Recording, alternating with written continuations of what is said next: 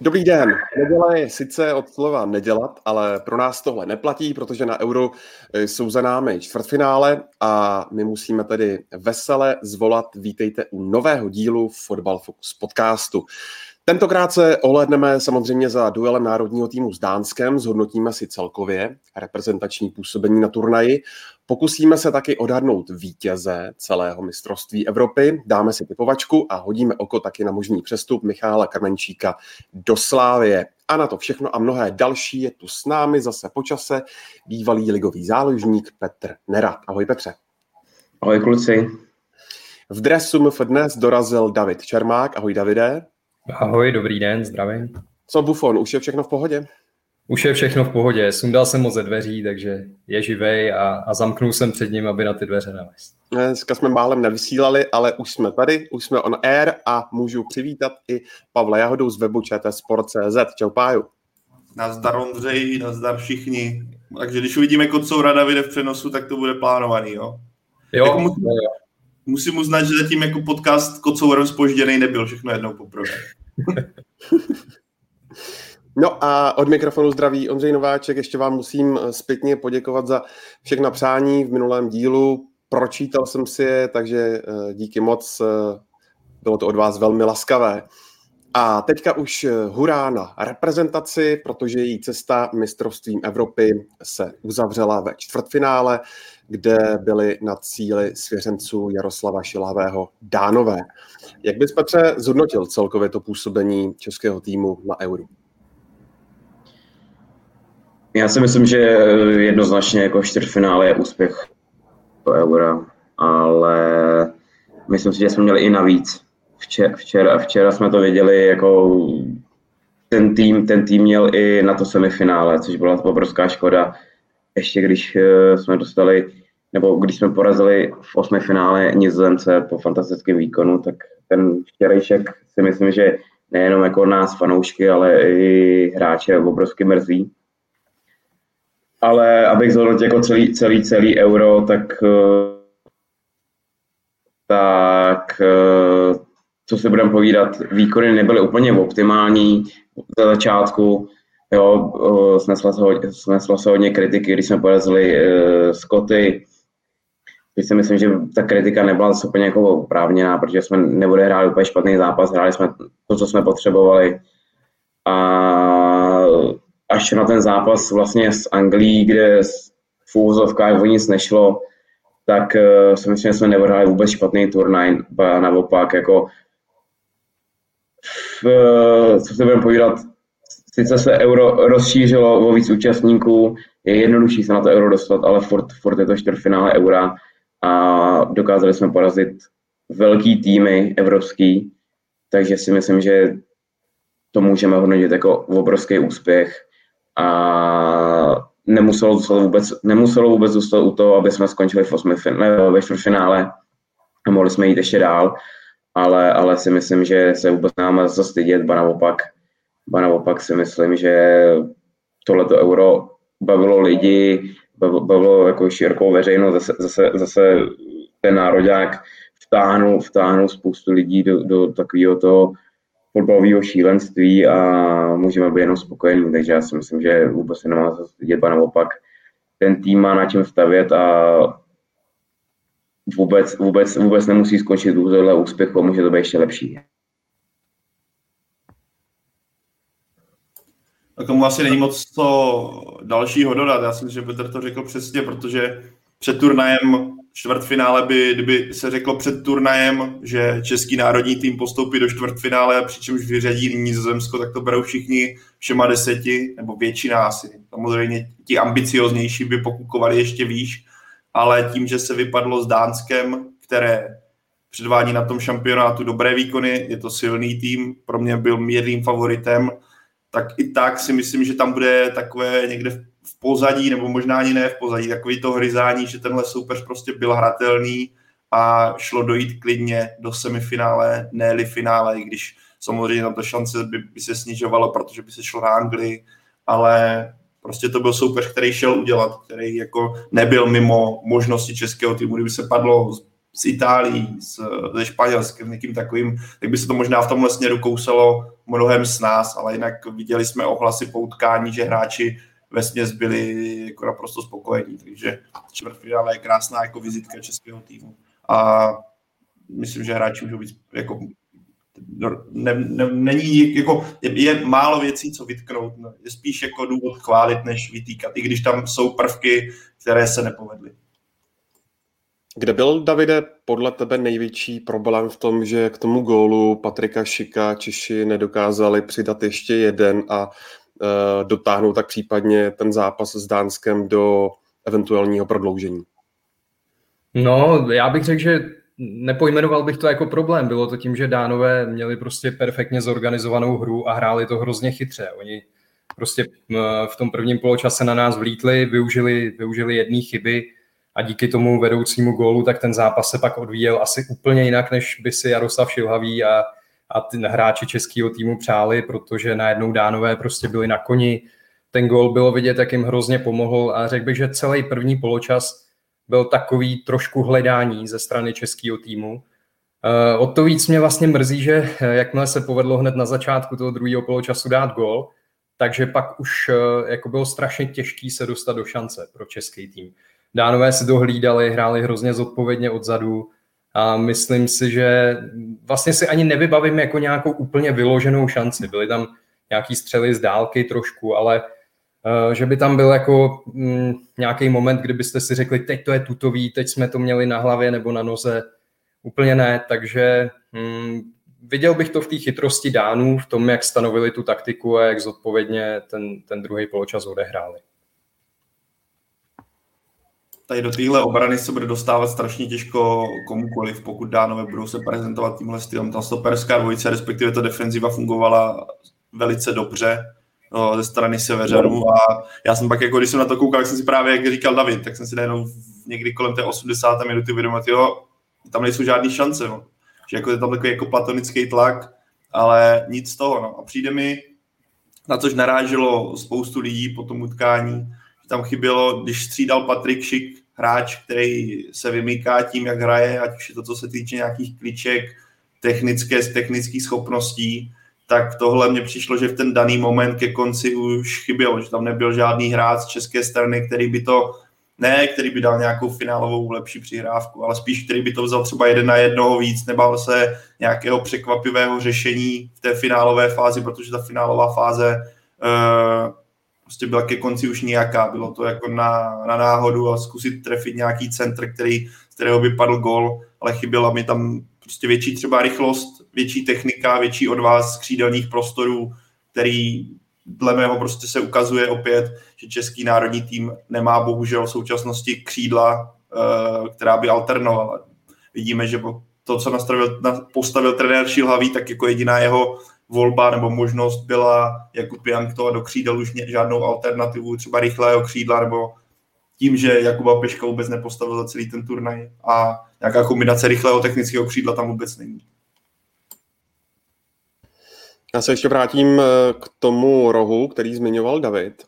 Eh, byla to chyba Pájo uh, nizozemského soudího Kuiperse, že to nechal takto proběhnout a poté vlastně z toho rohu padl v páté minutě gol uh, Delejného. Uh, já když jsem to viděl prvně, tak jsem samozřejmě, tak jsem si říkal chyba, ale nebyla to chyba, bylo to naprosto správný rozhodnutí. Viděl jsem večer na internetu nebo na Twitteru video a Ondřej Čelůstka te, uh, tečoval rukou. Odrazilo se mu to od ruky, takže ten poslední kontakt skutečně byl od českého hráče.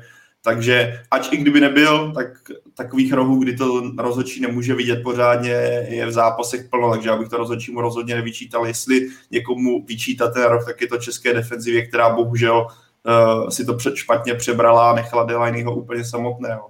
Ale zpětně k, té, k tomu roz, rozhodčímu, rozhodčí naopak to viděl naprosto perfektně a musím uznat nebo dát mu kredit za to, že to viděl, protože já jsem to upřímně ani z těch různých záběrů, co tam byly kolem a kolem, nespatřil až posléze někdy večer uh, z jednoho úhlu z pomaleného záběru, kdy to tak jako brnklo o ruku Ondřeje Čilůsky, takže skvělá práce rozhodčí v tomhle směru. Téhle souvislosti, kluci, dotaz z Twitteru. Dávala by podle vás smysl trenérská výzva nebo jakýsi timeout ve fotbale, tedy možnost nechat přeskoumat gólové uh, karetní situace, jako právě tady ten dánský roh?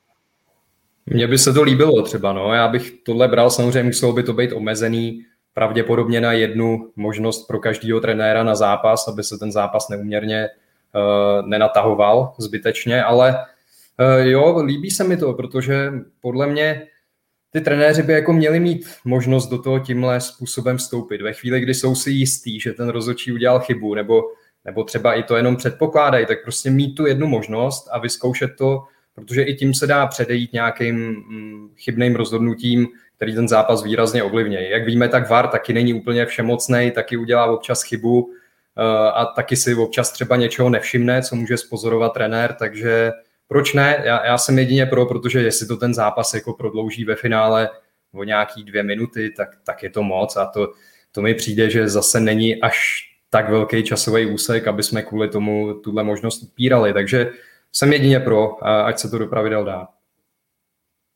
Obecně já bych řekl, že to bude jako, že to je jako budoucnost, že tohle, já si myslím, že to téměř jistě nastane i z pohledu nějaké atraktivity pro mladé, když vidíme, jakým, že často jsou zvažovány kroky, které je atraktivní fotbal pro mladší generaci, aby to sledovala.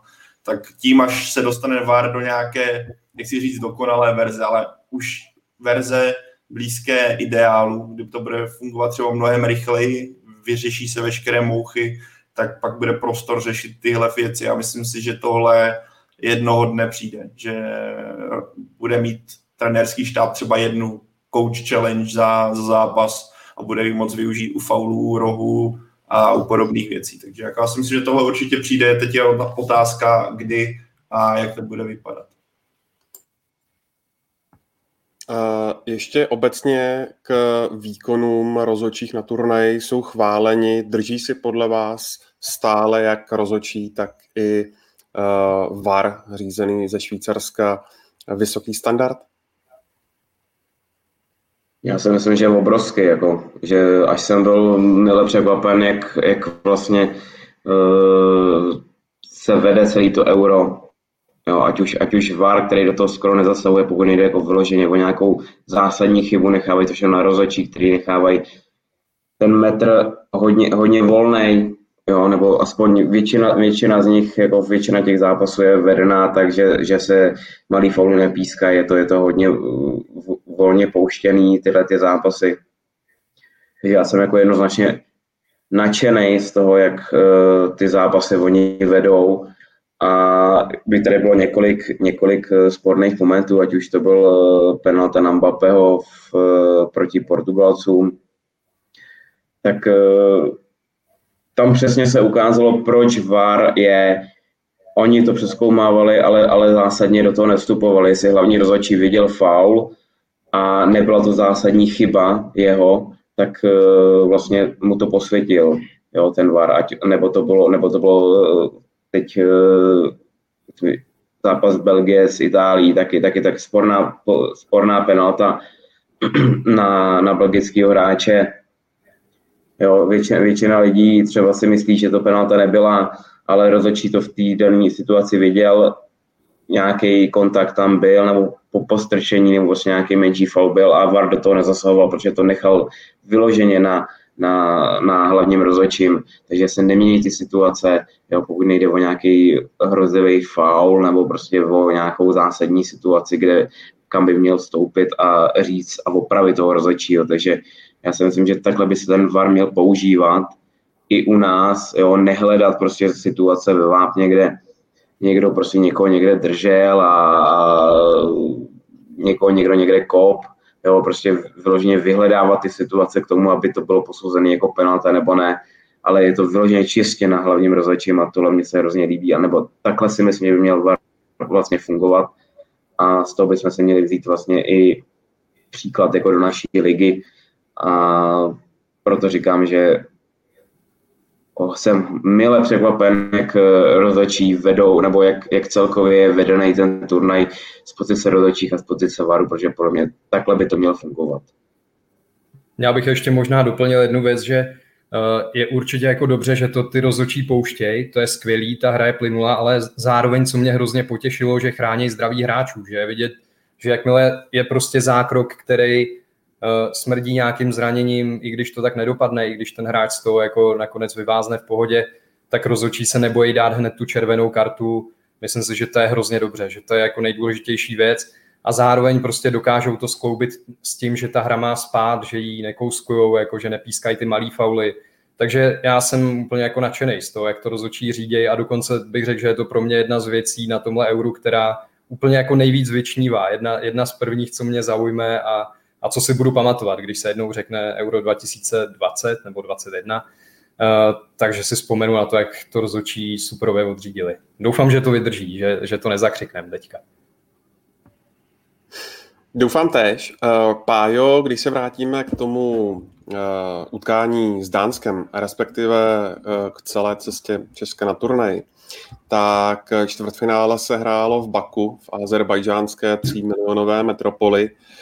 Eh, odkud eh, už eh, x dní před zápasem přicházely zprávy, jak to tam vypadá, jaké je tam klima, vítr od Kaspiku, anebo naopak totálně stojící vzduch, tak včera bylo jasně vidět už při příchodu hráčů na trávník, že jsou úplně durch, hřina z nich pot, bylo tam podle mě víc než 30 stupňů, tak projevilo se to nějak Eh, markantně eh, to, že se tenhle, ale i mm, ty zápasy předtím konaly právě eh, tady, mimo Evropu prakticky.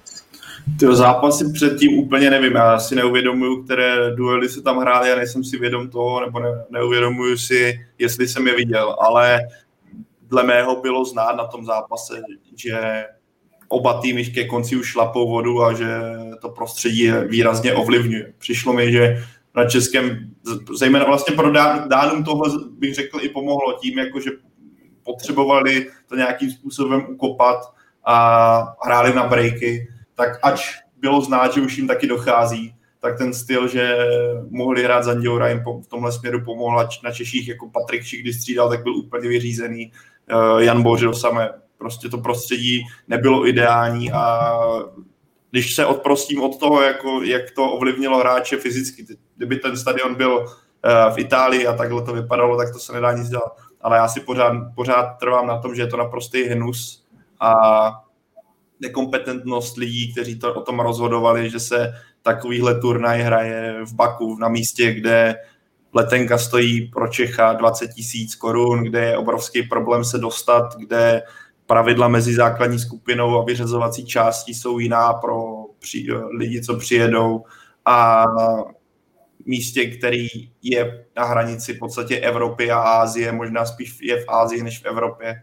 Na takovémhle místě se prostě nemá hrát a, a stejně se tam hraje, protože peníze. Takže pro mě tohle je jako naprostý hnus a já doufám, že vlastně ono se to nezmění, protože vidíme, že kritika byla i tehdy na finále Evropské ligy, bylo v Baku, že finále Evropské ligy. Už tehdy jako padala kritika na tohle rozhodnutí a vidíme, že tady v těchto věcech se nic nemění, stejně se přes prostě jede se dál, protože to udělá krásný jako výdělek, krásný pro tu samotnou organizaci UEFA.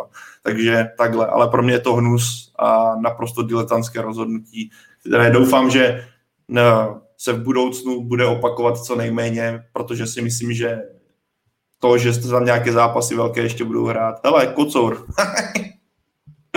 tak eh, to ještě přijde. Na tohle jsme všichni čekali, Davide, kdy projde kocour před obrazem. To je takový...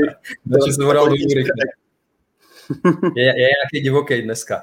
Ne, ale ještě, ještě bych tě doplnil, jako to, že se hraje v Baku, jasně, to je, to je prostě zločin, to je šílený, nechápu to, a jak se ptal, jestli to ten zápas ovlivnilo, tak já bych teda řekl, že ho to ovlivnilo jako obrovsky, že eh, když si vezmete, že ty týmy vlastně předchozí zápasy hrály na úplně plných stadionech, byly to zápasy ve vysoké intenzitě, fakt jako já si myslím, že fanoušci, eh, pokud jsou na stadionu, zápas ovlivňují fakt strašně moc, že to je hrozně důležitý faktor, možná někdy podceňovaný, ale já to tam vidím a ve chvíli, kdy ta kulisa tam není taková, Neříkám, že tam včera nebyla žádná, protože Dánů tam bylo docela hodně. Bylo vidět, že eh, dokonce na pozápasové tiskovce někdo říkal pět tisíc, což mi přišlo až teda neuvěřitelný, ale ale dejme tomu.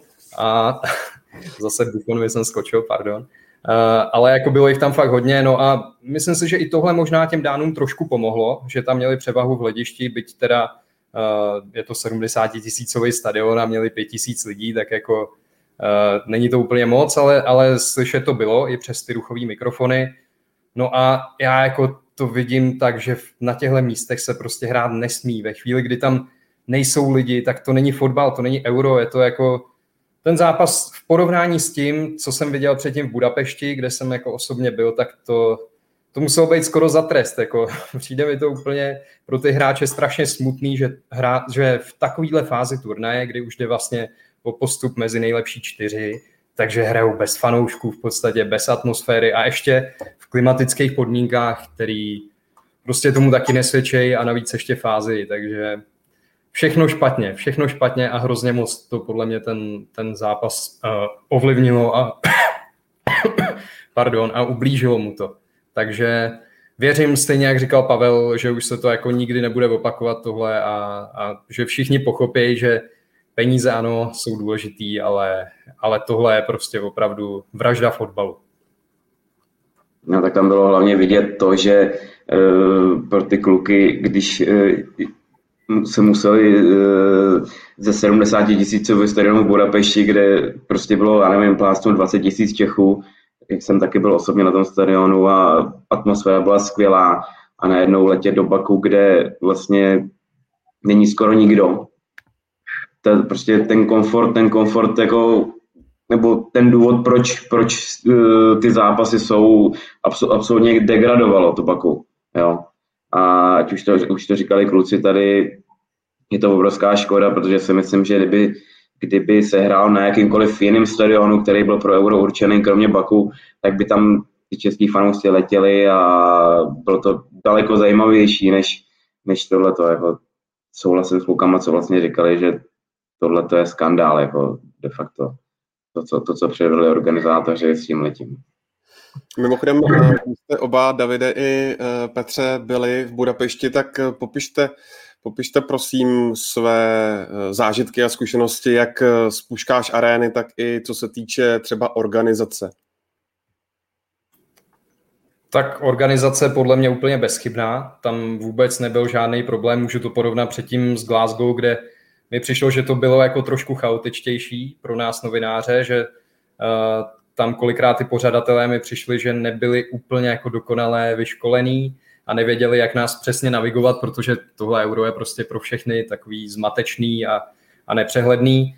V Budapešti mi to naopak přišlo všechno jako úplně dokonalý, tam to šlapalo fantasticky, no a co se týče atmosféry, tak jako asi můžu říct, že jsem nikdy nezažil nic lepšího, že tohle bylo úžasný tím, jak kolik se tam sešlo jako opravdu fanoušků těch obou týmů, že sice se to hrálo v jiný zemi, ale, ale prostě to hlediště mi opravdu přišlo, že bylo skoro jak kdyby byl prostě na půl holandský, na půl český, i když tam určitě bylo strašně moc fanoušků z Maďarska, asi z jiných zemí, ale, ale přišlo mi to opravdu, jak kdyby ten stadion se rozdělil na dvě půlky a a jako dokonalá atmosféra, úžasná, samozřejmě to bylo umocněný tím, jak ten zápas se pro nás vyvíjel, takže možná ještě, ještě to tu euforii jako násobilo. A e, jen mě trošku mrzí, že druhý poločas už e, jsem si tolik neužil, protože bylo hodně práce, už vlastně s uzávěrkou bylo potřeba psát, stihnout to, takže už člověk má jako zabudnutý oči do, do počítače na klávesnici a, a ten zápas spíš vnímá v televizi, kterou má vedle sebe, než jako přímo z toho hřiště, ale ale i tak obrovský zážitek. No. Takže tohle mi určitě zůstane v paměti a o to víc mě prostě štve to Baku. No, jak říká David, jako organizace byla fantastická, nebo celkově, že jak to bylo vymyšlené eh, skrz lístky, nebo prostě tu organizaci s tím vpuštěním na stadion, nebo tohle to jako to bylo na vysoké úrovni a vlastně člověk nikdy nečekal. Jo, hned, hned šel na řadu, hned, hned eh, byl vpuštěný na stadion, nebo tohleto. Já naštěstí teda jsem tam pracovně nebyl, já si to užil ten druhý poločas úplně jako se vším všudy, protože eh, to vyjádřuje jediné, jediný slovo a to byl fanatismus jako druhou poločas. Nebo od, od té červené karty e, měl jsem lísky de facto do toho kotle český, českýho, kde, kde bylo v tom rohu, v tom rohu u té brány a od červené karty jako ne, nezažil jsem lepší sportovní zážitek v životě, než bylo tohleto. A myslím si, že jsem jako nebyl na málo akcích fotbalových, ať, už fotbalových nebo hokejových nebo celkově sportovních, ale tohle to fakt jako byl úplný fanatismus jako těch lidí, který, který si jako ohromně vážili to, že tam můžou být, že se dostali na euro po, prostě, po, po roce a půl, kdy nemohli na stadion, ať už u nás nebo kamkoliv, jako evropský poháry, tak eh, jako musím říct, že jsem se ohromně užil, bylo to fakt fantastický a dokazuje to, to že prostě hodinu a půl po zápase bylo na stadionu, sice ne na tribunách, ale v útrobách, nebo prostě před stadionem bylo prostě x tisíc, x tisíc Čechů, který neustále zpívali, fandili a, a myslím si, že sami, sami, sami, sami si to ohromně užili. Takže jako zážitek obrovský a jak říkal David, o to více smutný to, co se pak, eh, to, co předvedli organizátoři, je to pak dali do baku, že to je skandál prostě. Pájo, eh, zpátky eh, k hernímu projevu a k tahům kouče Šelhavého. Velkým tématem samozřejmě bylo nasazení, opětovné nasazení Jana Bořila, který byl na tom osmi finále s Nizozemskem vykartovaný a místo něj hrál Pavel Kadeřábek. Ve včerejším studiu na ČT Sport Pavel Kuka eh, říkal, že Pavel Kadeřábek eh, proti Nizozemsku nepředvedl nějak osunící výkon, takže eh, nasazení Bořila je úplně logické. Teď viděno zpětně předvedl Bořil hm, osunící výkon, abych parafrázoval Pavla Kuku. Tak uh, zpětně určitě oslnivý výkon ne, nepředvedl. E, pro mě teda slova Pavla Kuky, ale Pavel Kuka je někdo, já jsem nic, takže jako v tomhle směru asi jeho názor mnohem hodnotnější, ale mně teda nepřišlo, že by Pavel Kadeřábek v tom utkání proti Nizozemsku neobstál, naopak si myslím, že Dumfries se zvládl uhlídat velice dobře, naopak Jan Bořil ten šampionát prostě neměl dobrý, ať už to bylo únavou nebo formou, každopádně najít úplně dokonalý zápas jeho strany nebylo, nebylo snadné a proto mě dost překvapilo, že i právě s vidinou nějakého za prvé kartové pauzy, ale zároveň i toho, že se potýkal očividně s nějakým zraněním, že ho tam trenér na takhle důležitý duel dal, když ta obrana proti Nizozemsku fungovala fakt skvěle jako celek, uh, i včetně Pavla Kadeřábka. Takže pro mě tohle zpětně samozřejmě po té, po té brance a po těch některých momentech se dá mluvit o tom, že to byla výrazná chyba, nebo že to byla chyba ze, strany, ze strany trenéra Šilhavého, ale já bych spíš řekl, že pro mě je to dost překvapivý tak, když to fungovalo a nebylo dle mého do toho nutného sahat. Zároveň mi ale přijde, že prostě Jan Bořil je takový, jak dřív býval Jaroslav Plašil, takový ten hromosvod, na kterého se na kterého se sveze zloba fanoušků, když se nedaří, tak mně přijde, že Jan Bořil je hold teďka. I Buffon to šel zhodnotit, uh, že Jan Bořil je teďka takovým Jaroslavem Plašilem české reprezentace, že se na něj snáší, jako když už je něco špatně, tak často to jde právě přes něj, že Jan Bořil to, Jan Bořil to. Já si třeba myslím, že ten druhý gol, který byl chybou, že ho nenabral, tak být tam někdo jiný, tak uh, to dopadne asi dost stejně, protože ta akce ze strany Dánu byla fantastická, zejména ta šajtlička Míleho na tu zadní tyč, to bylo něco neuvěřitelného. To byl krásný fotbalový moment a myslím, že jako pro toho obránce to přepnutí jako nevěřím, že by, ta, že, řekl bych, že většina těch levých beků by to prostě neměla. Petr třeba může mě doplnit nebo oponovat, jakožto bývalý ligový hráč, ale já si prostě myslím, že to bylo tak rychlý, viděli jsme, že ani Vladimír Coufal to nestihl nabrat na té straně a celkově ta obrana to nestihla. Takže jako vyčítat Janu Bořilovi ten gól, ano, byla to chyba, ale uh, zase to nebylo čistě za ním. Takže. Ale jako pokud bych měl úplně se vrátit Ondro na začátek, abych furt to neobkecával, tak uh, jo, byl jsem překvapený a podle mě měl hrát Pavel Kadeřábek, který si to zasloužil za ten výkon s Nizozemskem. Já jsem víceméně toho rozhodnutí jako Jaroslava Šlavil zase úplně nedivím. Taky jsem si myslel, že bude hrát Pavel Kadeřábek, eh, že tu sestavu s těma Holanděnama uh, trenér Šilhavý trefil a vítězná sestava se nemění.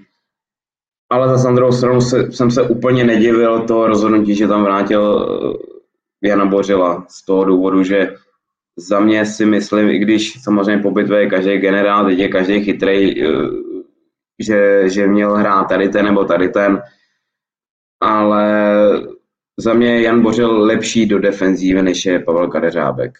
Jo? Že Pavel Kadeřábek hraje halfbacka v, v, v Vonheimu, je lepší do ofenzívy, zase si myslím, ale zasloužil si hrát po, po zápase s Holandskem, zasloužil si hrát tady ten zápas s Dánskem. Ale nedivím se tomu, že, že, že Jan Bořil hrál. K tomu gólu druhému, to říkal Pavel dobře, jako to za mě takhle, já jsem nikdy nikoho neodbránil, jo, takže to je další věc, že já se úplně nemůžu být úplně chytrý na tady to, ale uh, ta akce ráno byla natolik precizně udělaná, to, že to bylo hodně těžké ubránit. Mohl proto udělat určitě něco víc, mohli se i víc posunout, jo, protože tam zase vyplaval na něj úplně sám, na toho Bořila, jo, kdyby se posunuli stopoři, ale říkám, to už je, to už je, to už je strašně těžký ty takhle hodnotit, nebo když my si to pustíme desetkrát eh, ve zpomaleném záznamu, tak eh, si to umíme rozebrat, že jo. Na tom hřišti je to úplně jiný. Ale dalo se tomu zabránit, tomu druhému gólu u toho, u toho eh, Honzi Bořila, ale bylo to strašně těžké, protože fakt ty dánové, jak jsem říkal, udělali výborně, tak se byla fakt hezká, ten centr byl parádní, to šajtlí na který se strašně těžce reaguje, ať už stoperů nebo golmanů, nebo uh, prostě celkově, celkově to odbránit. Ale uh, abych se vrátil k tomu, že jestli jsem se třeba divil, jestli hraje Jan Božan, tak úplně nedivil, i když jsem to nečekal, ale já si myslím, že se úplně jako nevyhořel. Jo, byl, byl to prostě zápas takový klasický, kde jsme prostě tlačili a pak, uh, nebo tlačili, no prostě nebo myslím si, že jsme byli lepší, lepším týmem, ale, ale prostě dvě akce dánů, eh, dva centry, ať už to byl roh, nebo pak ten centr nás eh, potrestali a dalo se to vyřešit líp, ale, ale, ale to se strašně těžce brání a úplně, úplně myslím si, že ať by tam byl Pavel Petr nebo Lukáš, tak to dopadne stejně v tuto situaci. Já bych ještě možná doplnil, že vlastně k tomu rozhodování, k tomu, eh, jak Jaroslav Šilhavý volil mezi Pavlem Kadeřábkem a, a Janem Bořilem, tak ono je třeba vidět, že Petr to vlastně řekl správně, že Jan Bořil do defenzivy fungoval velice dobře. Já jsem i viděl nějaký čísla, kde on měl vlastně jako snad jeden, jedno z nejlepších čísel v rámci českých hráčů, co se týče odebrání balónu a co se týče zastavení nebezpečných akcí. Takže on jako eh, ten svůj part dozadu si odehrál parádně, ale Ono tam totiž jako většině lidem určitě chybí taková ta nadstavba dopředu, na kterou jsou od něj zvyklí ze Slávy. A já si myslím, že on po té sezóně, kdy skoro neslezl ze hřiště, tak už prostě na tohle za prvý neměl síly a za druhý před ním hráli hráči, kteří mu třeba úplně nepomohli do defenzivy.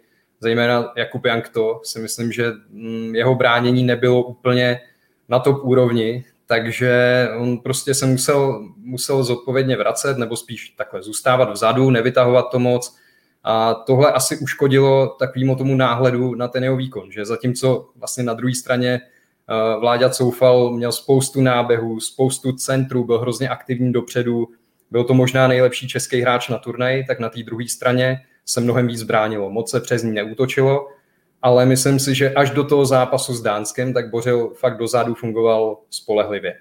Bohužel proti Dánsku viděli jsme, nebyl to úplně jeho zápas, ale já si netroufnu říct, jestli by to bylo jiný, kdyby hrál Pavel Kadeřábek. On to fakt má přes nohu, proti Holandianům zahrál velice dobře, ale taky měl občas problémy s Dumfriesem, takže nebyl to zase ani od něj úplně bezchybný výkon proti Holandsku, což některý lidi mi přišlo, že s tou udělali, že to byl jako dokonalý výkon, že Bořil by to takhle nikdy nezahrál.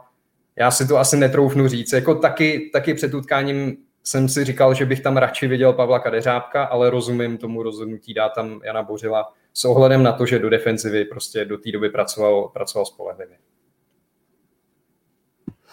Eh, tak ještě jedno jméno přidám. Eh, možná pro hodně lidí bylo překvapením, že Adam Hložek se proti Dánsku nedostal ani do eh, nominace, i když podle deníku Sport zraněný určitě není, tak nebyla to chyba, nemohl to naopak utkání v druhém poločasu ještě více rozhýbat?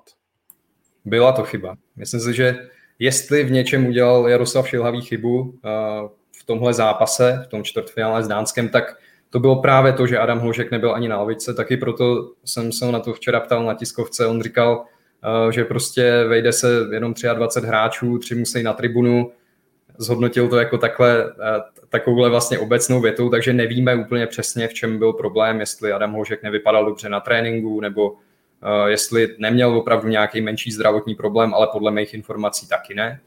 Takže myslím, že je to hrozná škoda, protože právě takovýhle hráč by se do toho utkání ve druhém poločase hodil. To byl přesně ten typ hráče, který to mohl rozlíbat, mohl to změnit, mohl té hře dodat něco nového, co jsme tam neměli. Místo toho vlastně dopředu šel Krmenčík, začal výborně, ale pak se postupně vytrácel, ztrácel balóny. Nebylo to od něj úplně ono, byl často v offsideu, asi dvakrát, třikrát zbytečně se tam nechal nachytat Adam Hložek je takový hráč do tahu, který mě by tam seděl prostě mnohem líp. No. Takže za mě velká škoda, že, že se tam nedostal a mně přijde i trošku škoda opomenout Jakuba Peška, který taky je, je rychlej hráč, obrovský. Mohl tam na lajně hlavně v závěru třeba udělat nějakou práci. Škoda. Podle mě, podle mě tyhle hráče jsme mohli využít víc určitě. Tady je zase druhá věc, jestli si myslíš, že trenér Šilhavý by tam to hloška na ten hrot dal. Já si myslím, že právě to je ten faktor, že ne, když vidíme, že ho tam nikdy nehrál a dával ho maximálně na křídlo, tak ač s tebou souhlasím, že si myslím, že třeba když jsme viděli střídání Matěje Vidry, tak si myslím, že v ten moment, kdyby tam šel Adam Hložek a kooperoval s Krbenčíkem, tak by to bylo mnohem asi účinnější, protože ten moment, kdy tam šel Matěj Vidra, tak to bylo spíš už jako centrování do vápna, než na nějaké rychlé přechody, které Matěj Vidra je, že jo, rychlostní typ hráče, takže jako v tom vidím, že Adam Ložek by to zvládl, nebo případně mě teda překvapilo, že v ten moment tam nešel Tomáš Peckhardt, když už bylo jasné, že tam bude lítat jako centr za centrem do vápna a bude to spíš jako uh, jo, uh, ale takhle Michal Krmenčík podle mě ten úvod do toho druhého poločasu měl fantastický, že i díky němu ten národní tým se minimálně na začátku zvedl, ale pak ten tým zároveň celkově šel zase zvadl, nebo respektive pak už tam nebyl schopný se dostat a to nebylo o Michalu Kromenčíkovi, to bylo o týmu jako celku, takže jako abych tady úplně Michala Kromenčíka za ten zápas nehadil, naopak mi přijde, že jestli někdy, tak za ten zápas minimálně za ten úvod bych ho vyzdvihl a měl velkou roli v tom, proč Češi do toho druhého poločasu vlítli takhle. Ale každopádně uh, pokud nepřekvapuje, zase já taky překvapilo mě, že tam není, protože Adam Hlavžek může alternovat navíc na dvou pozicích, což tímhle ztratil trenér, ale zároveň, když vezmeme jeho působení na tom šampionátu a jak ho trenér stavěl, tak to pro mě zase takový překvapení nebylo, že tam na té lavičce nebyl, až si myslím, že by si, jako by si zasloužil skočit.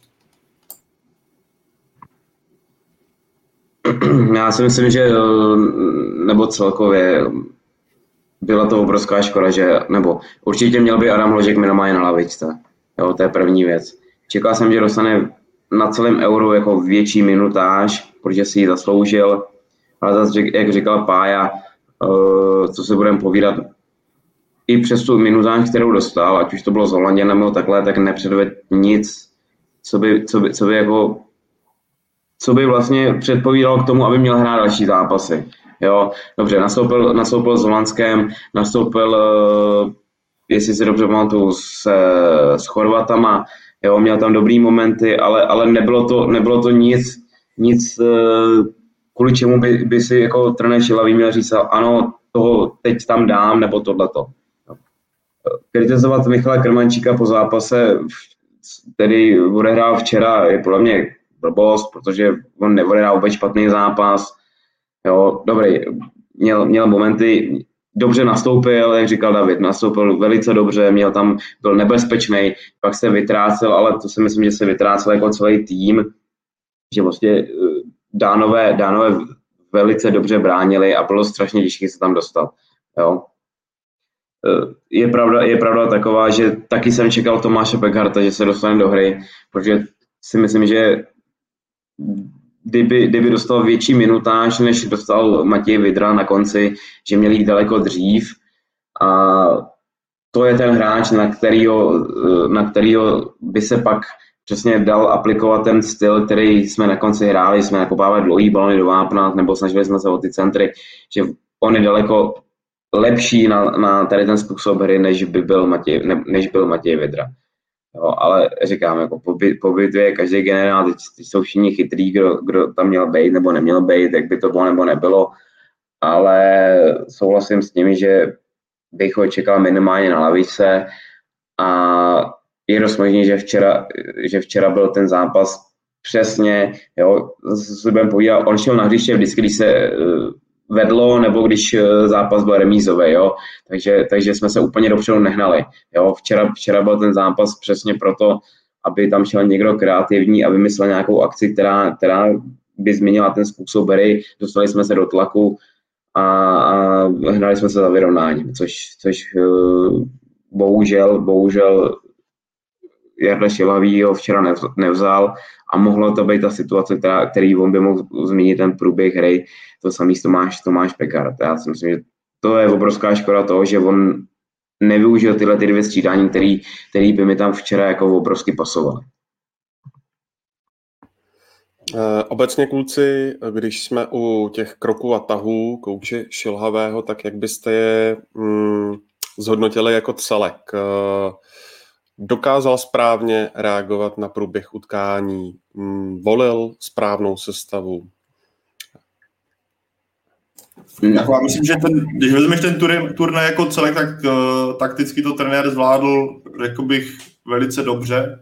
Uh, víme obecně, a myslím, že to ukazuje třeba Anglie, nebo ukazovala to, a už jsme si tady párkrát řekli, ukazovala to posledně Francie, ukazovala to Portugalsko, že není úspěchu nevede cesta přes krásný fotbal, ale úspěchu vede cesta na takovýchhle turnajích přes organizaci, nebo řekněme skvělou organizaci hry, dobré bránění a občasný dan, daný gol, ale určitě ne krásný fotbal. A v tomhle směru já si myslím, že český tým organizačně to zvládl ve směs velice dobře. Viděli jsme, že trenér udělal výborný krok, že věřil stoperskému dů, které bylo, i my jsme tady pochybovali o tom, jestli to bude fungovat tak eh, idylicky. A právě stoperské dů nakonec si ten svůj part ve finále zvládlo.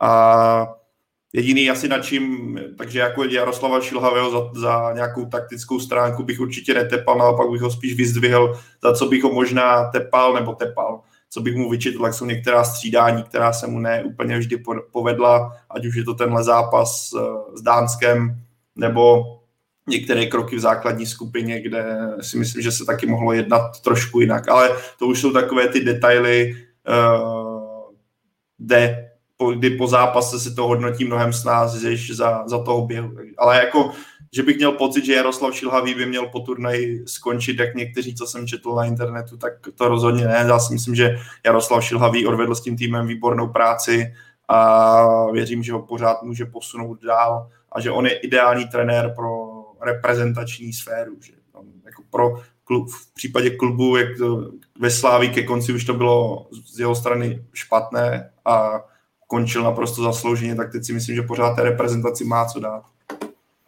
Přesně tak, já to vidím podobně. Hlavně musíme vidět, eh, jak ten tým vypadal před třema rokama a jak vypadá teď. Ten posun je tam obrovský a určitě to není jenom tím, že dozrála nějaká generace hráčů, ale je, to, je vidět ta systematická práce pana Šilavýho. Já myslím, že co hrozně pomáhá a co přitom některý lidi možná trošku kritizují, je to, že on vlastně nerad dělá změny, že věří určitý sestavě, ale ono to hrozně pomáhá tomu, že ten tým pak je sehraný, že ty kluci mají, jak by asi Pavel řekl, automatizmy že, že to tam je, musí to zaznít, eh, že to, že to mají zažitý a myslím, že zrovna tohle euro bylo jako dokonalý obraz toho, že, že se to vyplácí, tahle práce. Tím neříkám nešát do sestavy vůbec a je pravda, že některé střídání bych si třeba taky uměl představit jinak, ale co se týče skládání základní sestavy, tak bych řekl, že chybu vlastně žádnou neudělal a takticky ty zápasy ten tým zvládnul fantasticky. Takže uh, jako mě, jestli mi něco vadí, tak to byly některé vyjádření do médií. Třeba se mi moc nelíbilo, když řekl,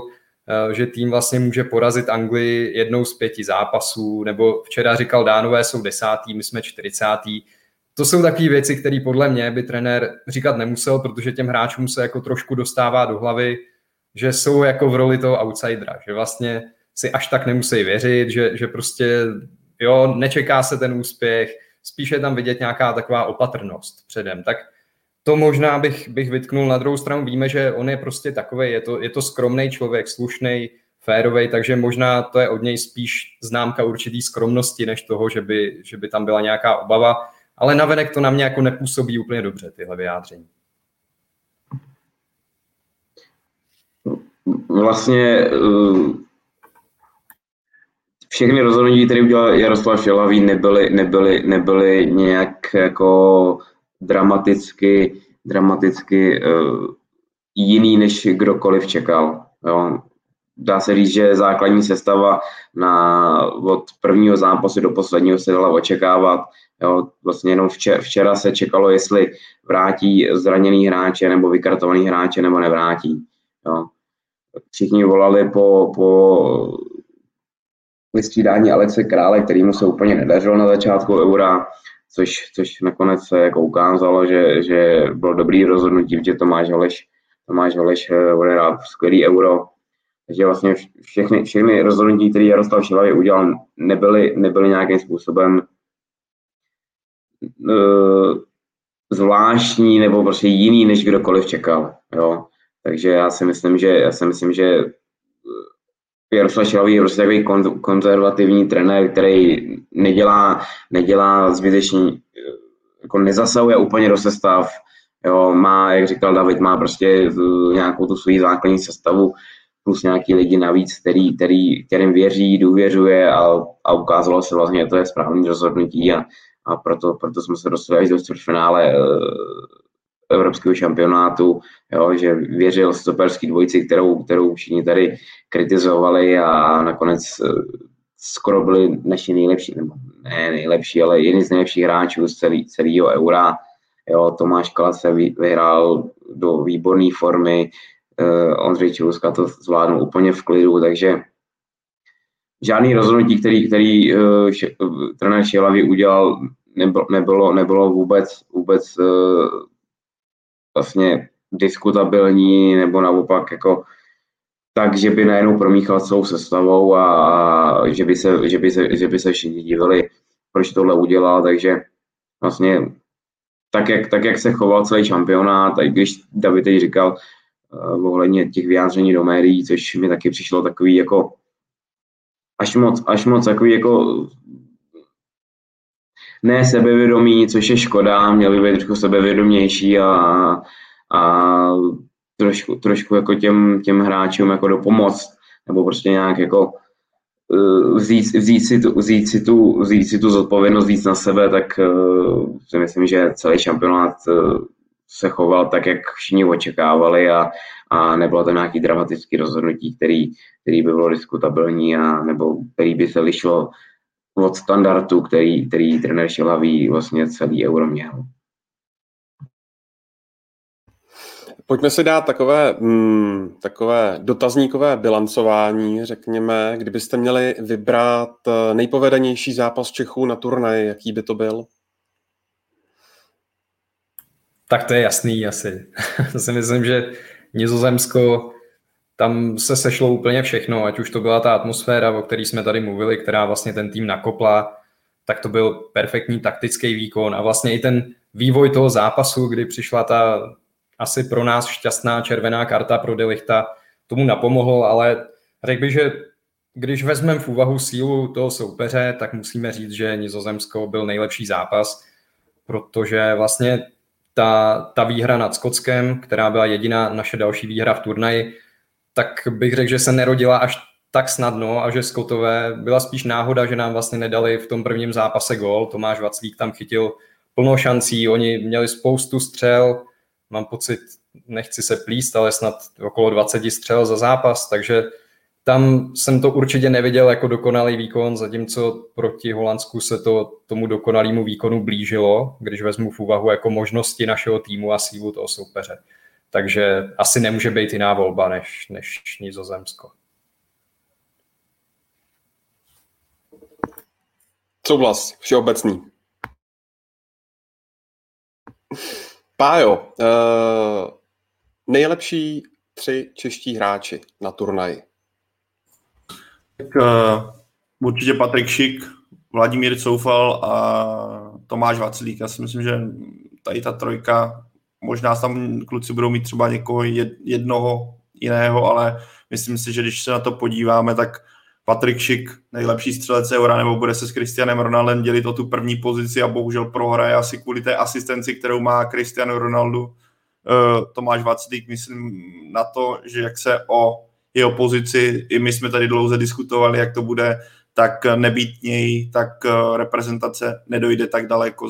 Viděli jsme, že i pro, jako ne, měl tam samozřejmě i slabší momenty, ale většinu těch zápasů zvládl naprosto skvěle. Včera proti Dánsku to byl právě on, kdo národní tým udržel ve hře vlastně až do závěrečného hvizdu a Vladimír Coufal si myslím, že byl naprosto klíčovou po, po, nebo klíčovým hráčem pro nějakou ofenzivní stránku hry, kdy jako to je, jak on pracoval na té pravé straně, to je zase na obrovský klobouček a pro mě jako možná ač Patrik Šík dal těch pět branek, tak možná nebýt, možná nejklíčovější postavou je možná pro mě i právě Vladimír Coufal, ale tak to už jsou takové jako pocitovky a detaily. Ale tyhle tři hráče bych vyzdvihl asi úplně nejvíc ze všech.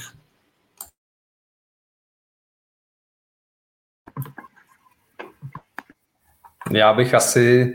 Mně, mě tam jakoby chybí ještě uh, v té trojce vlastně Tomáš Souček, protože uh, jako taky bych vybral tu trojku stejně, ale zároveň mám dojem, že on by tam měl patřit, protože se ukázal jako pravý lídr, byť hrál jenom poslední dva zápasy s páskou, tak pro mě on prostě ten, ta osobnost toho týmu, to srdce, ten hráč vlastně, který, okolo kterého se to všechno točí. On tu hru řídí, on obrovsky vypomáhal stoperům. To, to si myslím, že pokud tady chválíme stopery, tak musíme zmínit to, jak jim hodně pomohlo jak Tomáš Souček, tak Tomáš Holeš. A zařazení obecně Tomáše Holeše do sestavy, tomu strašně prospělo, ta, najednou jako ta defenzivní hra byla mnohem jistější. Takže určitě bych tam dal Tomáše Součka a asi bych to rozšířil teda na čtyřku. A samozřejmě pochvalu zaslouží i ty stopeři. Kalas a Čeluska, o kterých jsme zřejmě všichni pochybovali, i já, to klidně to přiznám, že jsem moc nevěřil, myslel jsem si, že to skončí špatně a oni to ustáli opravdu jako fantasticky, ale s tím, že jim hodně pomáhali ty hráči okolo nich.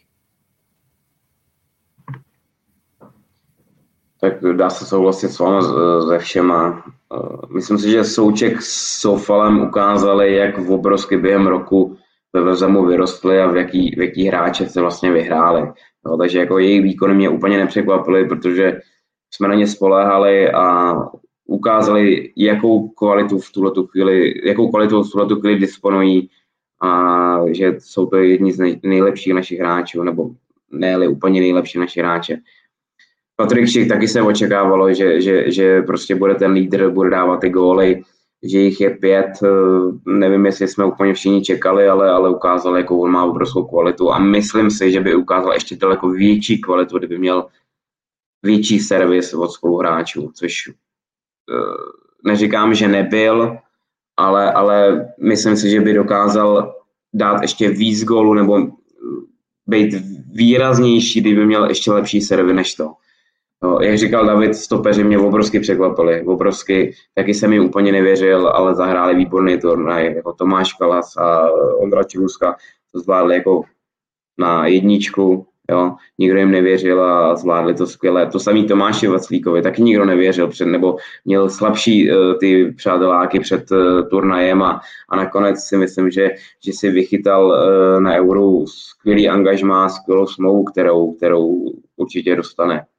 Jo. Ale zmínil bych jedno, jedno jméno a to je Holeš, protože to, to v, jakým, v, v, v jaký fazóně on vlastně tady ten rok hraje, jo, co ukázal ve Slávi, vlastně těší z toho, co, co, co, eh, jak hraje ve Slávi a jak eh, vlídnul na euro a co přivez s Holandianama, tak to je klobouk dolů a myslím si, že taky, taky ho čeká v létě nějaký skvělý přestup do zahraničí, že by se ho zasloužil a pro mě je on největší překvapení naší sestavy a, a tomu já dám největší kredit, protože o těch ostatních, co kluci zmiňovali, jsme to tak nějak jako očekávali nebo doufali jsme, že potvrdí tu svoji formu, tu svoji kvalitu, což ukázali, ale Tomáš Holeš je za mě jako největší kometa našeho týmu na celém Když jsme u těch možných přestupů, tak eh, v týdnu se objevila informace eh, zaprvé o Patriku Šikovi ohledně toho, že by mohl eventuálně zamířit eh, do Premier League, kde o něj mají zájem tři týmy. Tak mě zajímá, jestli by to pro něj byla po Bundeslize dobrá destinace a druhé jméno Tomáš Vaclík a jeho spojování s Neapolí. Co byste na to řekli po Sevě? No tak jako, já nevím, jaká by byla jeho pozice, protože je tam pořád David Ospina v Neapoli a ten druhý mladší brankář, takže netuším úplně, jestli by ho brali jako jedničku nebo jako dvojku, ale rozhodně, jako kdyby to byl scénář s jedničkou, tak uh, Neapol by byla určitě super angažmá tým, který aspiruje na nejvyšší příčky v italské lize, hraje poháry, atmosféra v Neapoli je pověstná, takže já si myslím, že tohle by nebyla vůbec špatná destinace, kam jít za předpokladu, že by Tomáš Vaclík chytal Anel ještě lavičku a Patrik Šika Premier League. Eh, jako on je skutečně generační talent českého fotbalu, teďka v, v těch ročnících, který on jako zastřešuje a vidíme teď, že dokáže se poprat s obranama typu technického, bojovného, takže jako já si myslím, že v Premier League on by se rozhodně nestratil, ale je otázka, jestli on, on bude chtít do týmu, já, ty jsi tam zmiňoval Ondro Everton, že jo, já úplně, že jo, tak tam máš... Nezmiňoval, ale, ale je to jeden z údajných zájemců, měl by tam být, uh, tuším, Newcastle. No.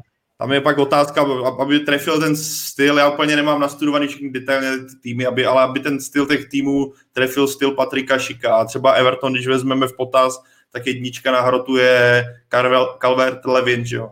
anglický reprezentant, který má za sebou fantastickou sezónu, takže mm, nevím, no, nevím. Bylo by to určitě, bude to na zvážení, jak Patrika Šika, tak i jeho zaprvé Leverkusenu, který si řekne určitě dost peněz o případný přestup, uh, protože nejlepší střelec Eura plus Pavla Pasky, jeho agenta, který to určitě, nebo jestli je Pavel Pasky jeho agent, teď úplně jsem, teď jsem se pustil, dobrý, ale takže za tohle bych nepředbíhal. Ale myslím, že jako Tomáš Vaclík si rozhodně řekl o skvělé angažmá, potom mu skončila smlouva, je to jedině dobře, takže věřím, že bude chytat nějaké dobré adresy.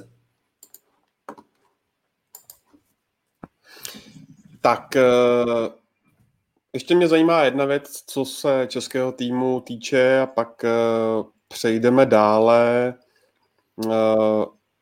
Eh, Český tým teď bude hrát na podzim eh, nebo pokračovat vlastně v kvalifikaci na mistrovství světa, eh, což je zase samozřejmě úplně jiný turnaj.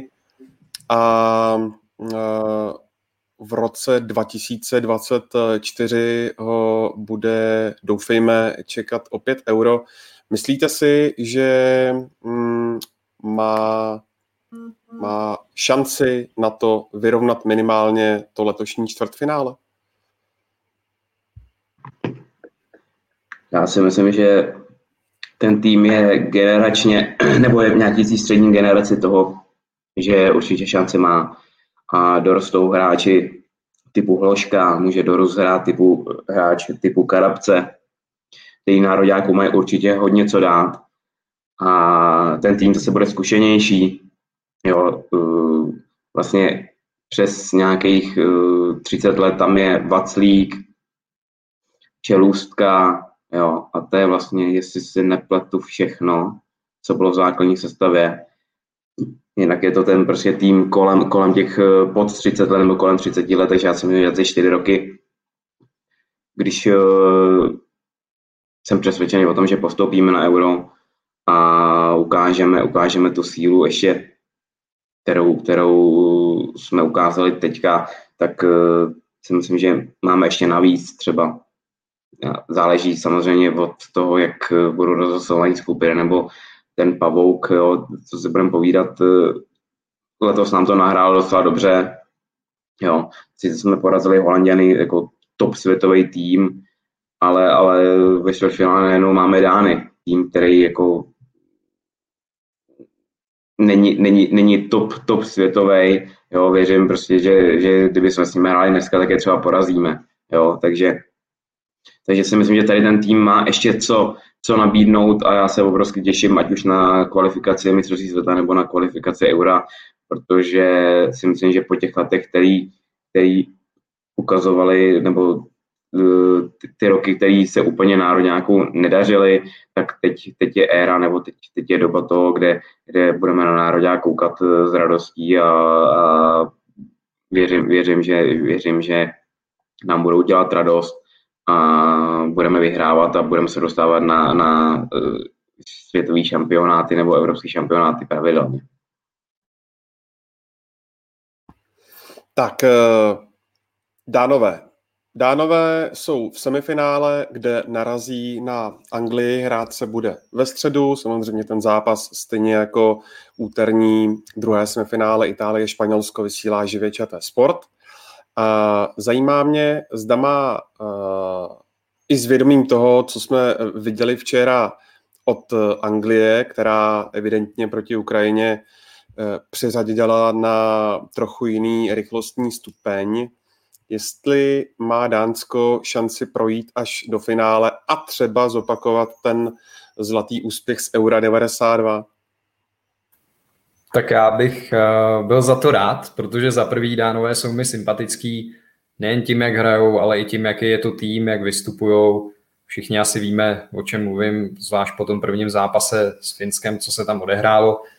A navíc jsem si na Dány vsadil po konci základních skupin, že to vyhrajou, byl kurz 20 k 1, takže uh, myslím teda, že to bylo po konci základních skupin. Takže, ale dal jsem na to jenom 50 korun, no, takže to zase nebude úplně závratná výhra. Budeš ale... mít na, pro Buffona na žrádlo, ale. Jo, přesně tak, no. Na týden asi, on žere hrozně, takže uvidíme. Ale ne, jako určitě bych jim to přál a určitě i věřím, že na to mají. Trošku jsem ale znejistil teda po té včerejší Anglii, protože to musím říct, že mě hodně překvapilo, jak to zvládli proti Ukrajině uh, do ofenzivy, protože oni do té doby směrem dopředu až tak nezářili na turnaji, dozadu je to famózní, to je neuvěřitelný pět zápasů nedostat gol, to to jako nepamatuju ani, že by se nějakému týmu povedlo, když tak mě vyveďte z omilu, ale, ale fakt nevím o týmu, který by pět zápasů v řadě na euro nedostal gol. Uh, ale dopředu to až taková stála od nich dlouho nebyla, no a včera to najednou spustili, no. Takže mm, mám dojem, že, uh, že teď ty šance se jako přelily trošku na stranu Anglie, že to přece jenom vidím třeba 60 na 40, že půjdou do finále Angličani, ale Dánové určitě jsou schopní překvapit a hrozně bych jim to přál pro mě jako ze strany Anglie, eh, to, co jsi říkal Davide, tak Anglie, Anglie se probrala bestie, takzvaně. Probral se Harry Kane, který do téhle doby byl, řekl bych, nemastný, neslaný. Někteří jen pochybovali, často jako se od, nebo ozývali se i ze strany anglických expertů eh, hlasy, že by si klidně mohl sednout nebo mohl stříhat mnohem dřív. A tohle si mi, tenhle zápas s Ukrajinou, respektive to, jak Harry Kane se chytl, tak může být v mých očích jako klíčový moment eura z pohledu Anglie, že to zaprvé, že se povedl trefa v podobě Jadena Sancha do sestavy trenéru Southgateovi, který to oživil a ta ofenziva, jak říkal David, vypadala mnohem živěji a funkčněji, tak to, že Harry Kane prožil takhle skvělý zápas, který ho může enormně nakopnout do těch zbylých duelů. A já jako mám, mám takový tušení, že tohle bude jako spouštěčem Anglie, která bude mnohem výraznější, než byla do posud a bude to spíš výkon typu Ukrajiny než ty předchozí. Ale zároveň bych řekl, že jako pořád Dánsko tím stylem, který je strašně nepříjemný, a kterým je to styl, který si myslím, že může porazit úplně každýho. Ale tak to je u fotbalu vždycky. Ale pro mě v současnosti favorit na finále je na jedné straně Anglie, na druhé straně Itálie, která si myslím, že se prezentuje. Jak, jak posledně jsem říkal, že nevěřím, že Belgie může přes Itálii eh, projít a že si myslím, že Itálie roz, roztrhá, tak se to podle mě potvrdilo a kdybych si měl teďka typnout, tak bych paráskl finále Itálie, Anglie ve Wembley, což by rozhodně nebylo neatraktivní střetnutí. Eh, kluci, typněte si klidně taky složení finálové dvojce. Mm, no, asi, asi teda řeknu Anglie, Itálie, i když bych si přál Dánsko, Itálie. Já jsem Angličany favorizoval už před turnajem, protože ten tým, který oni, ten týmem, který oni teď disponují, je podle mě jeden z nejlepších v Evropě. A myslím si, že budou určitě ve finále oni, když bych to Dánům přál a budou hrát s Italama.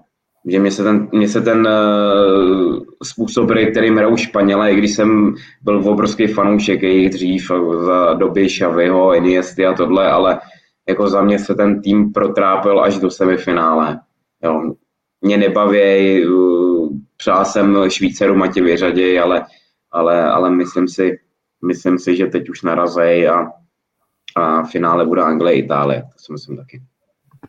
No a co se Itálie týče, tak uh, tam bude uh, hodně stěžení taky absence uh, Spinacoli, který evidentně má potom uh, utkání s Belgií utrženou achilovku. Uh, jak moc velký to je problém?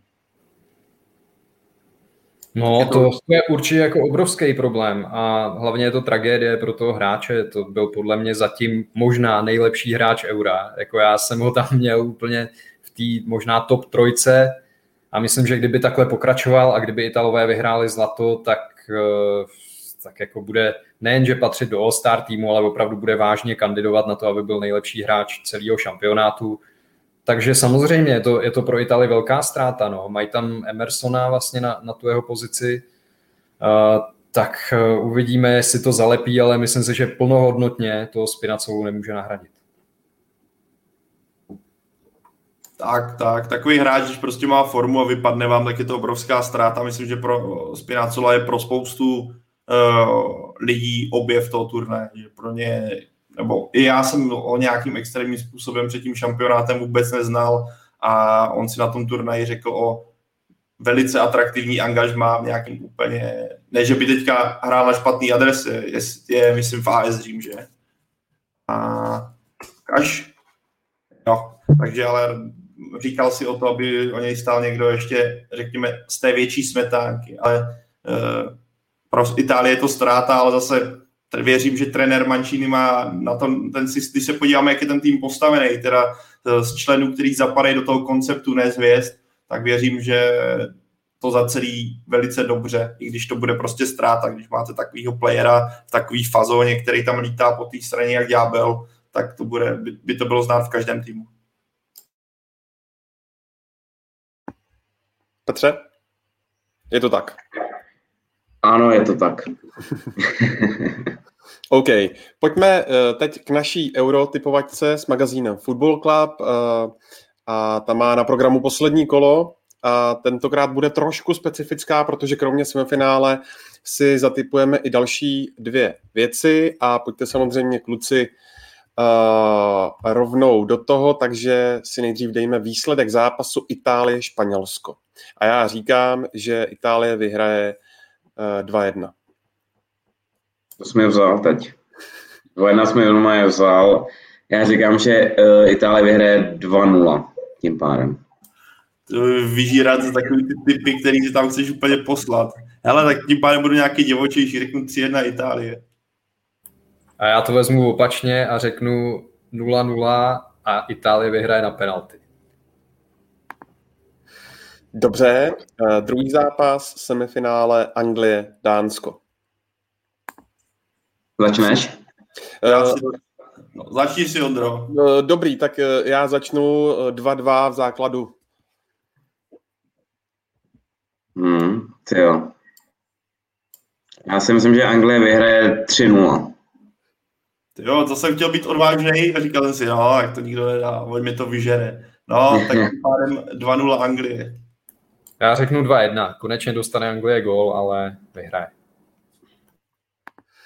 Tak, no a uh, to už jsme tak trošku předeslali v tom minulém bloku. Uh, každopádně první věc, kdo vyhraje celé to euro, podle vás? Podle mě Itálie. Já si myslím, že Anglie vyhraje celý euro.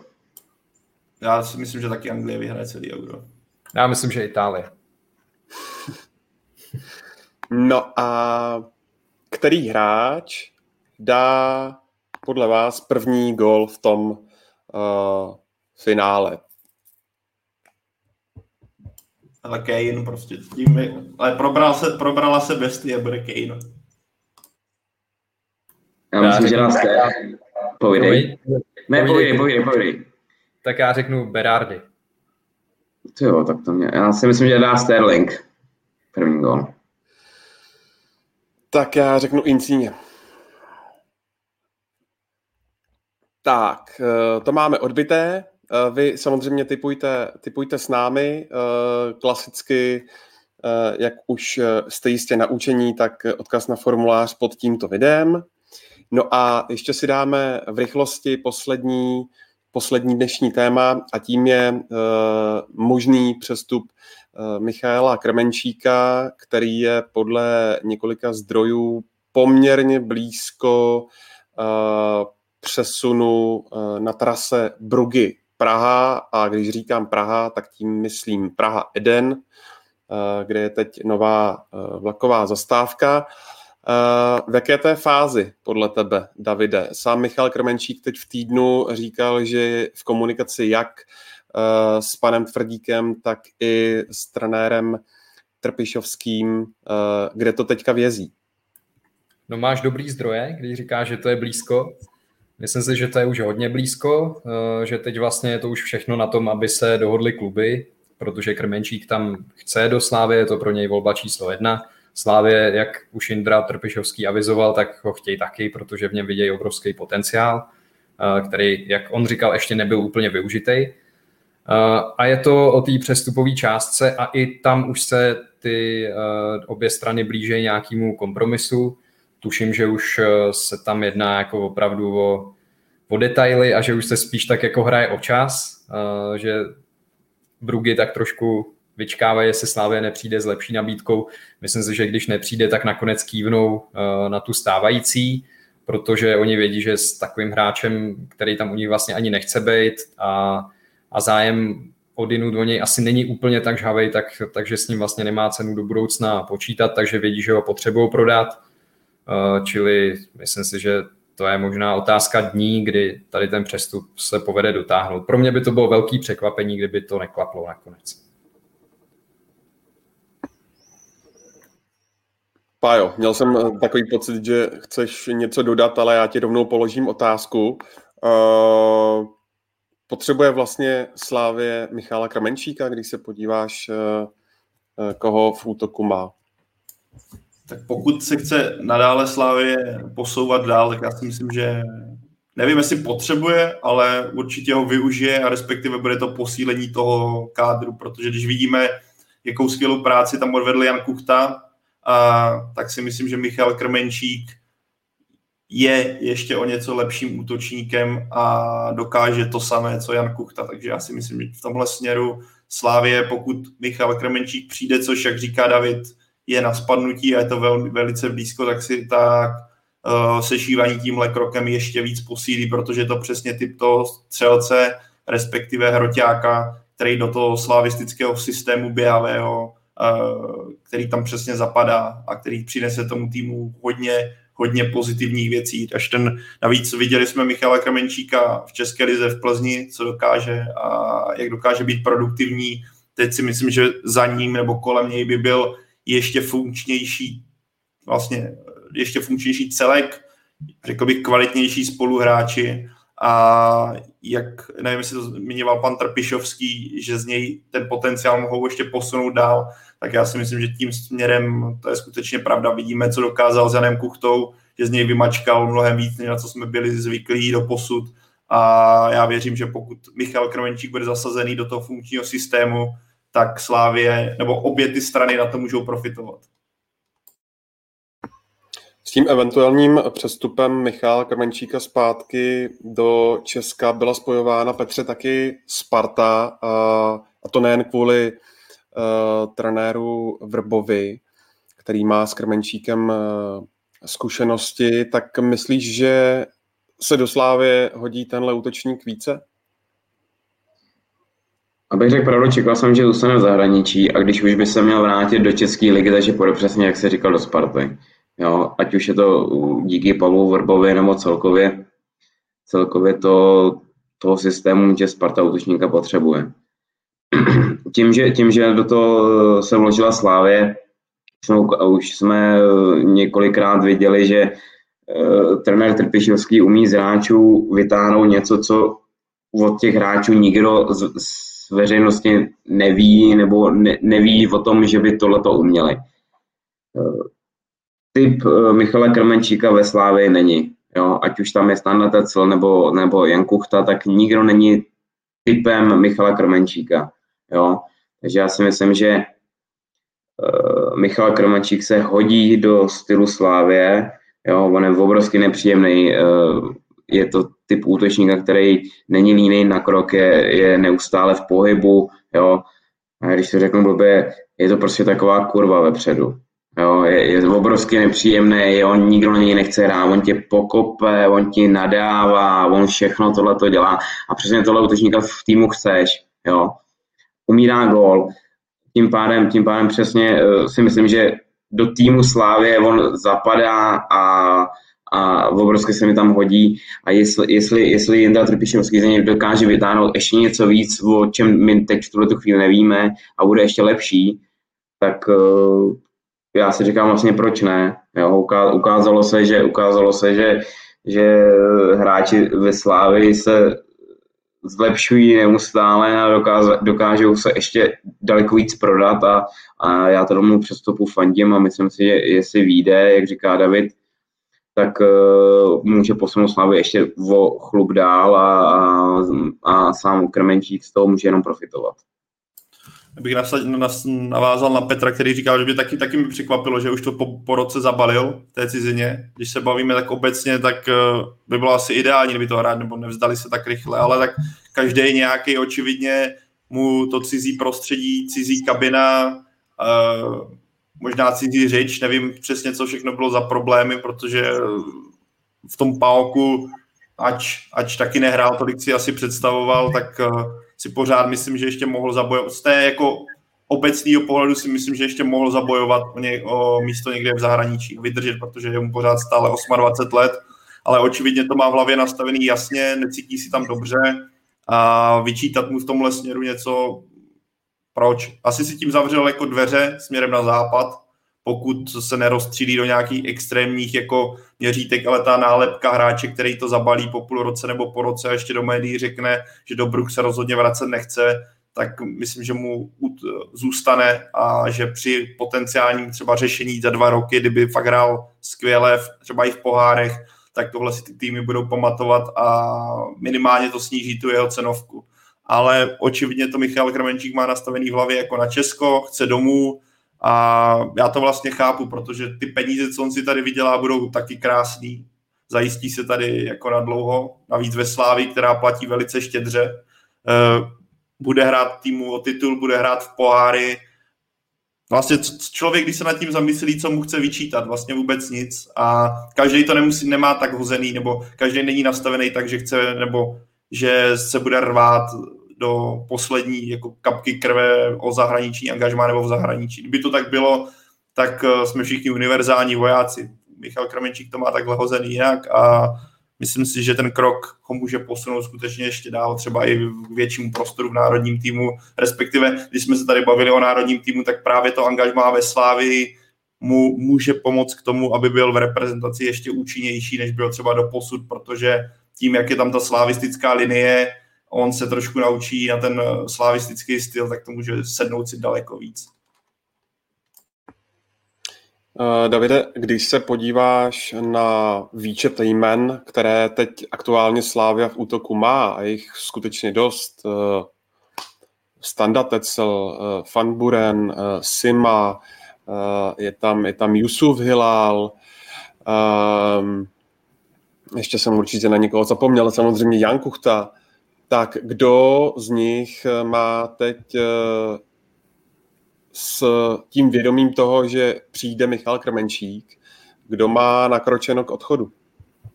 No, ještě vlastně tam Petar Musa, to jsme ještě nezmínili, který se vrací, vrací z takže, takže jich tam jako opravdu hodně. Já bych čekal, že právě Petar Musa bude jeden z těch, který odejdou, protože už jenom proto, že když klapne přestup Krmenčíka, tak jsou to trošku podobné typy. Asi by se to tlouklo, asi nemá smysl tam těch hráčů držet tolik. Stejně tak čekám, že asi odejde Jusuf, u kterého to herní vytížení by určitě nebylo takový, navíc ho trápí zranění, takže myslím si, že ten buď odejde na přestup nebo někam na hostování. Standa Tecel podle mě zůstane, protože Slávě ho má jako hodně důležitou součást kabiny a zároveň hráče, který v určitých zápasech je určitě využitelný, zejména teda v české lize. A co se týče Simy, tak tam taky spíš čekám asi jeho odchod, nebo minimálně očekávám to, že Slávě se bude snažit ho prodat, protože ví, že teď po téhle sezóně má ideální šanci ho speněžit. Já osobně si myslím, že eh, je v něm teda obrovský potenciál, ale nemyslím si, že když by zůstal, takže ho prodají za větší peníze, než by mohli teď. Takže jde jenom o to, jestli teď se najde zájemce, který bude ochotný akceptovat tu částku. A já věřím, že Slávě na tom pracuje, že myslím si i z toho, jak mluvil Indra Trpišovský, takže úplně nepočítá s tím, že by mu Sima v tom kádru zůstal. Zatímco třeba Kuchta mm, podle mě zůstane ještě. Myslím si, může se to taky změnit třeba uh, po předkolech, bude záviset na tom, jestli Slávě projde do ligy mistrů nebo ne, ale myslím, že minimálně na předkola ještě ve Slávě bude. Hmm, podle mě Petr Musa musí jít pryč, protože ne, zaprvé si nemyslím, že do toho systému Slávě tak dokonale sedí, jak by si asi fanoušci Slávě, respektive realizační tým i Petar Musa přáli a s tím, jaký on má potenciál jednou být skutečně výborný útočník, tak tím, že si udělal teďka že jo, reklamu v Bundeslize, teďka by ho přivedl zpátky, zase ho posílal na hostování. Pokud jako tam nějaký zájemce je, tak si myslím, že je na místě Slávě i v zájmu Slávě ho prodat. Samozřejmě ne pod cenou za nějakou solidní částku, ale myslím, že se šívaní nemají důvod ho moc předržovat, protože eh, v jejich dresu toho už, nebo by byl útočníkem, spíš bych řekl, tak jako když by přišel Michal Krmenčík, tak nějaká trojka eh, a to úplně asi nechceš v jeho případě, protože on má celou kariéru před sebou a řekl bych, že fakt je to talentovaný hráč. Akorát by potřeboval trošku jiný, jiný způsob, který mu bude víc sedět. Takže pokud přiletí dobrá nabídka, tak si myslím, že i Petar Musa by měl být hráč, který se z Edenu, který Eden opustí, ač si myslím, že prostě jednou, jednou se o něm můžeme bavit jako o útočníkovi, který bude pravidelně střílet dost gólů v nějakých v top pěti ligách evropských, ale tak to uvidíme, jak se ta jeho kariéra vyvine. Úplně poslední věc dnešního vydání Football Focus podcastu. Eh, nejspíš se schyluje k velkému návratu z Turecka v podobě Milana Škody, ale ne do Slávie, ale do Mladé Boleslavy a je to vlastně tak trochu pikantní, protože Michal Škoda odešel z Boleslavy do Českých Budějovic a teď by přišel eh, k trenéru Jarolímovi Milan Škoda. Eh, nebylo třeba i na Slávii téma, že by po něm znovu sáhli? Tak co já vím, tak Milan Škoda je pro Slávy téma vždycky, ale myslím si, že teď už ne jako hráč a to ne proto, že by na to neměl, nebo mm, no, no takhle, řeknu to tak, že Slávě by ho asi nevyužila tak, jak on by si sám přál. On by určitě chtěl ještě hrát, chce být využívaný.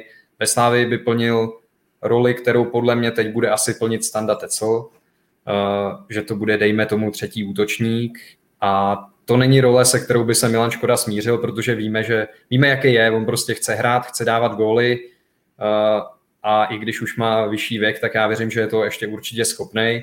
Ve Slávii ta konkurence by byla obrovská, takže teď je jako podle mě logický, že půjde někam jinam, uh, bude to Boleslav teda pravděpodobně, a já jsem si úplně jistý, že on se do Slávě vrátí, až ukončí kariéru v nějaký, v nějaký jiný roli, takže Eh, on a Slávě to, to propojení bude dál fungovat, ale teď ještě ne. Jestli ho Nery nepřetáhne k sobě do týmu. To bude až příští rok, to se neboj, oslovím ho. Je, je v ledáčku, je v ledáčku. No mimochodem, Nery, jak to vypadá s Messim? Čekáme na jeho vyjádření, ještě nám neposlal e-mail zpátky. to by si u Marka víte. No, tak právě toho jsme, toho jsme chtěli jako zneužít na tohleto, ale bohužel nám neodpověděl. Podvodník. OK, kluci, tak jo, já vám moc krát děkuju, že jste si udělali takhle uh, při nedělním uh, dopolední čas a díky moc za vaše názory, komentáře a analýzy. Díky za pozvání. Já taky díky. Ondřej, my děkujeme za kvalitní spolupráci. Já děkuji vám, eh, kluci. Eh, my se na vás budeme těšit eh, příští týden. To už si zhodnotíme kompletně celé euro pěkně po finále. No a do té doby nás můžete poslouchat ve všech dobrých podcastových aplikacích, na YouTube, na webu footballfocus.cz a dál sledujte evropský šampionát na obrazovkách České televize. A užívejte si léta, opatrujte se a mějte se hezky. Ahoj.